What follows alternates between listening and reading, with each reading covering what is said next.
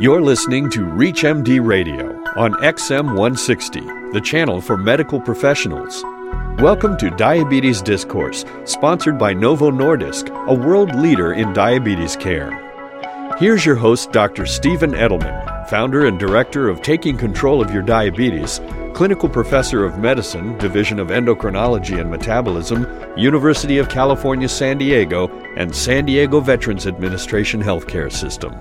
Two out of three people with diabetes will pass away due to heart disease and stroke. However, we know that aggressive management can reduce these odds significantly. Joining us to discuss diabetes and its impact on the risk of heart disease is Professor of Medicine and Chief of Clinical Cardiology at Thornton Hospital at the University of California, right here in San Diego, Dr. Daniel Blanchard. Dr. Blanchard, welcome to ReachMD. Thanks for having me, Steve. Let's start off with the basics. What is the link between diabetes and its impact on the risk for heart disease? Well, as you know, diabetes is strongly linked with a number of risk factors for coronary problems like high blood pressure, high cholesterol, abdominal obesity, and all of these things are going to increase the risk of heart attack and of stroke. Uh, this risk of stroke and of heart attack, unfortunately, seems to start a long time before a person actually develops uh, sugar problems with the diabetes, these problems probably start about 10 years before people actually develop full blown diabetes. What about inflammation and clotting abnormalities? Does that play a factor as well? It sure does. People with diabetes seem to have a higher risk of inflammation going on in their system. Uh, there are a number of blood tests that we can look at that give us an idea of inflammation, and uh, with diabetes, these markers often go up. So there's more to it than just the high blood pressure and high cholesterol. What are the typical blood tests you order when you're evaluating a patient, let's say, with type 2 diabetes uh, for heart disease? We'll check a full lab panel, look at their cholesterol level, their HDL, their LDL. We'll also check uh, the highly sensitive CRP level, which is a good indicator of inflammation.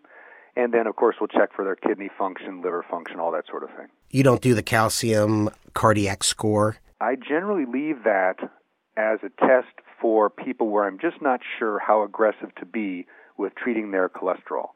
However, if someone comes in with diabetes and is otherwise feeling well, we think of them as high risk already. And so we're going to treat them aggressively whether or not they have calcification of their coronary arteries. Well, in terms of screening for heart disease, uh, I know there's lots of tests uh, from the Bruce protocol to stress echo. What's what's the latest and the most efficient way to pick up heart disease? Well, we still use stress testing quite a bit, and I, I personally like stress echocardiography.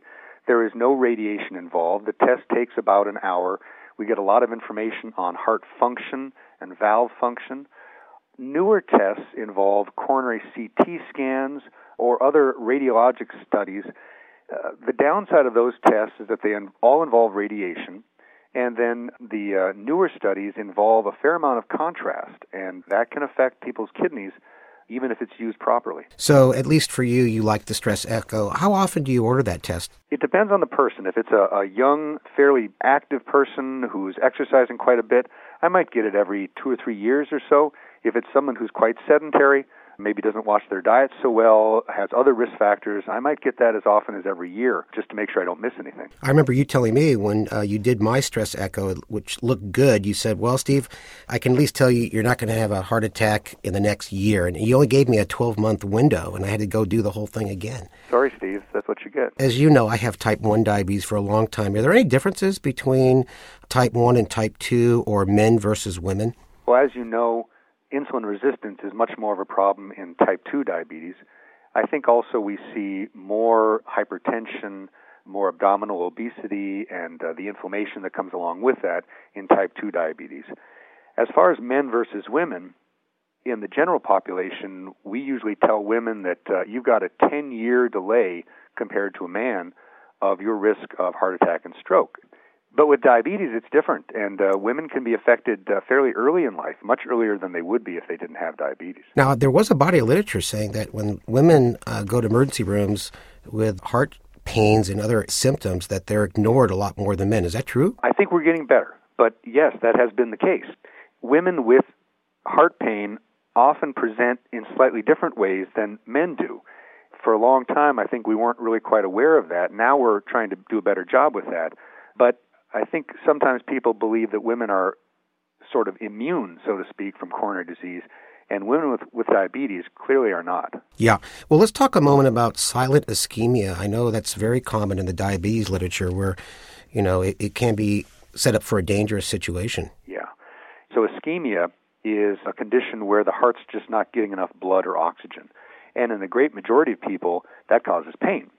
But as you know, in diabetics, there can be neuropathy, that is, abnormalities of nerve function, and sometimes the ischemia is silent in that there's no angina at all, no chest pain, and unfortunately, the ischemia is just as dangerous whether it causes pain or not.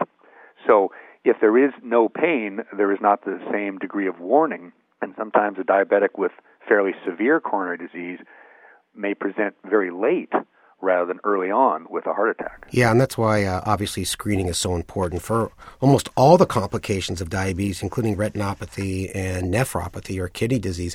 Let's talk about the controversy that's come out recently. All these trials showing that aggressive glucose control doesn't really make an impact on heart disease. In fact, one showed that it actually caused some issues. I think this is part of why in medicine we have to do the studies, that a lot of times the intuitive conclusion can be wrong. Mm-hmm. Um, and with some of these studies, as you know, there were more complications in the groups that got aggressive insulin therapy to keep their blood sugar quite low.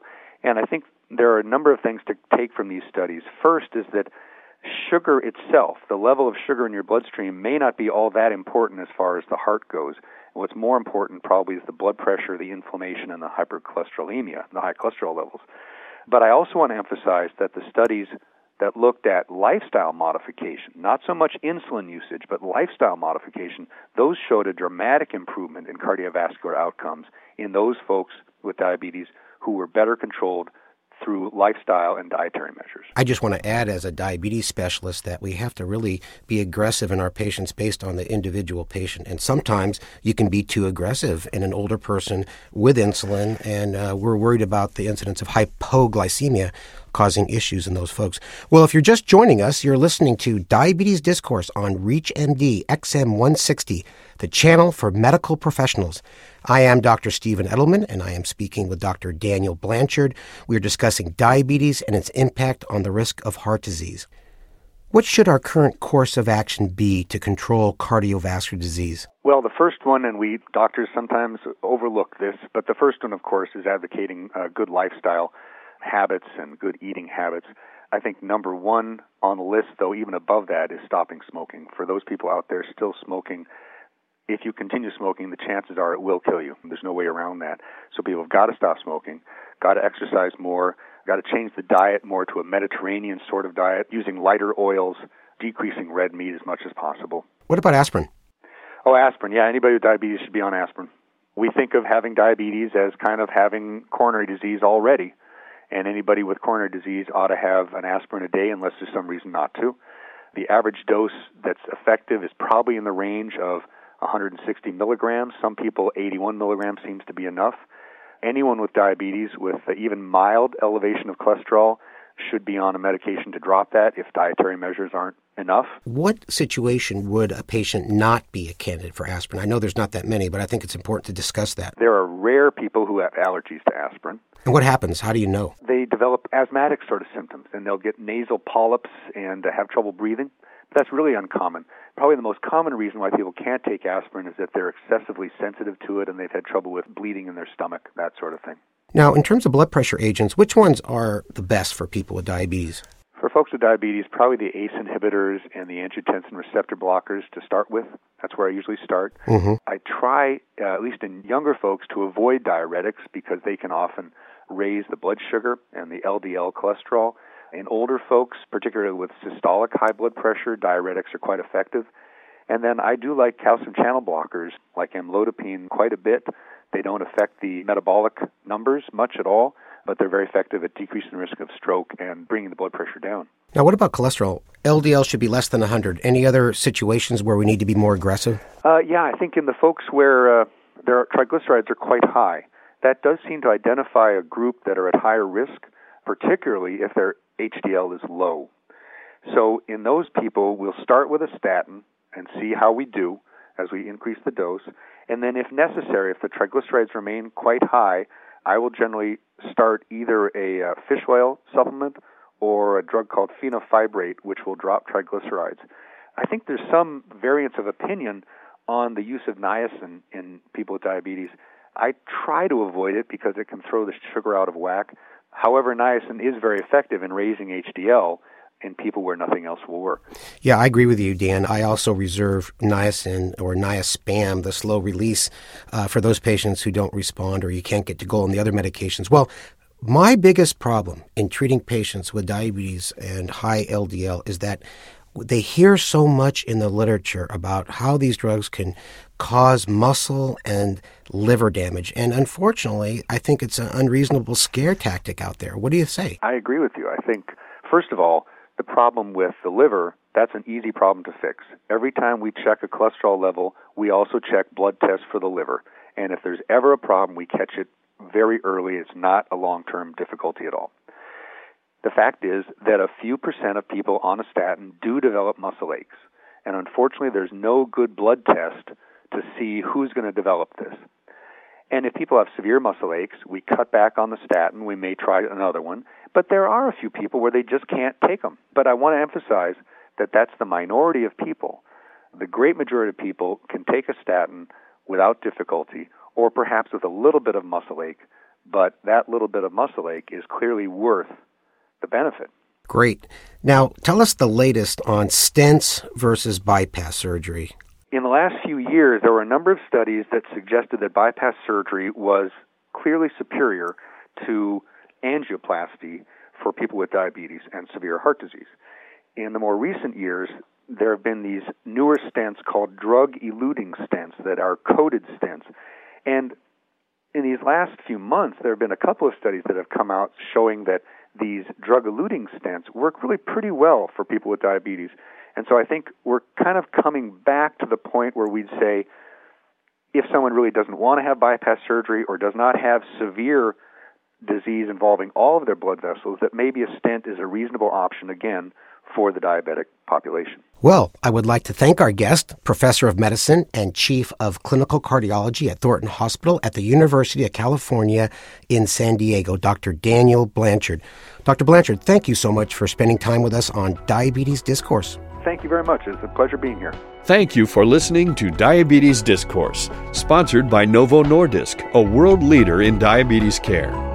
To learn more about diabetes and the role of GLP 1, Visit novomedlink.com forward slash DIA. For more details on the interviews and conversations in this week's show, or to download the segment, visit us at ReachMD.com. Daddy, what are you reading? I'm reading about something called GLP 1. Is it a robot? No.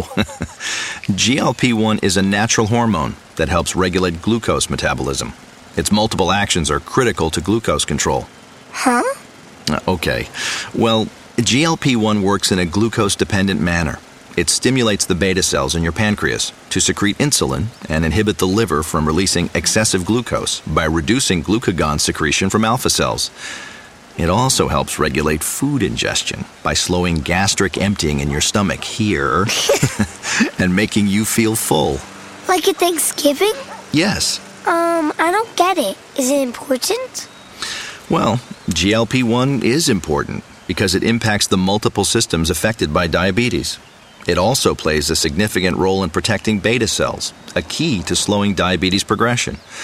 Unfortunately, many people with type 2 diabetes have impaired GLP 1 secretion and impaired beta cell response to GLP 1. Like Grandpa? Yes. And like many of my type 2 diabetes patients, that's why I want to make sure I'm looking at the whole picture in diabetes. Sustained control of A1C is important, but we can't stop there. It's important to look at weight, cardiovascular risk, and beta cell dysfunction. Impaired GLP 1 physiology is also a part of the problem, and the multiple actions of GLP 1 throughout the body are critical. So, the GLP 1 robot will help you see the whole picture. yes, I guess in a way it will. Novo Nordisk is a world leader in diabetes care and is dedicated to ongoing research. To learn more about GLP-1 and the role it plays in diabetes, please visit novomedlink.com/dia.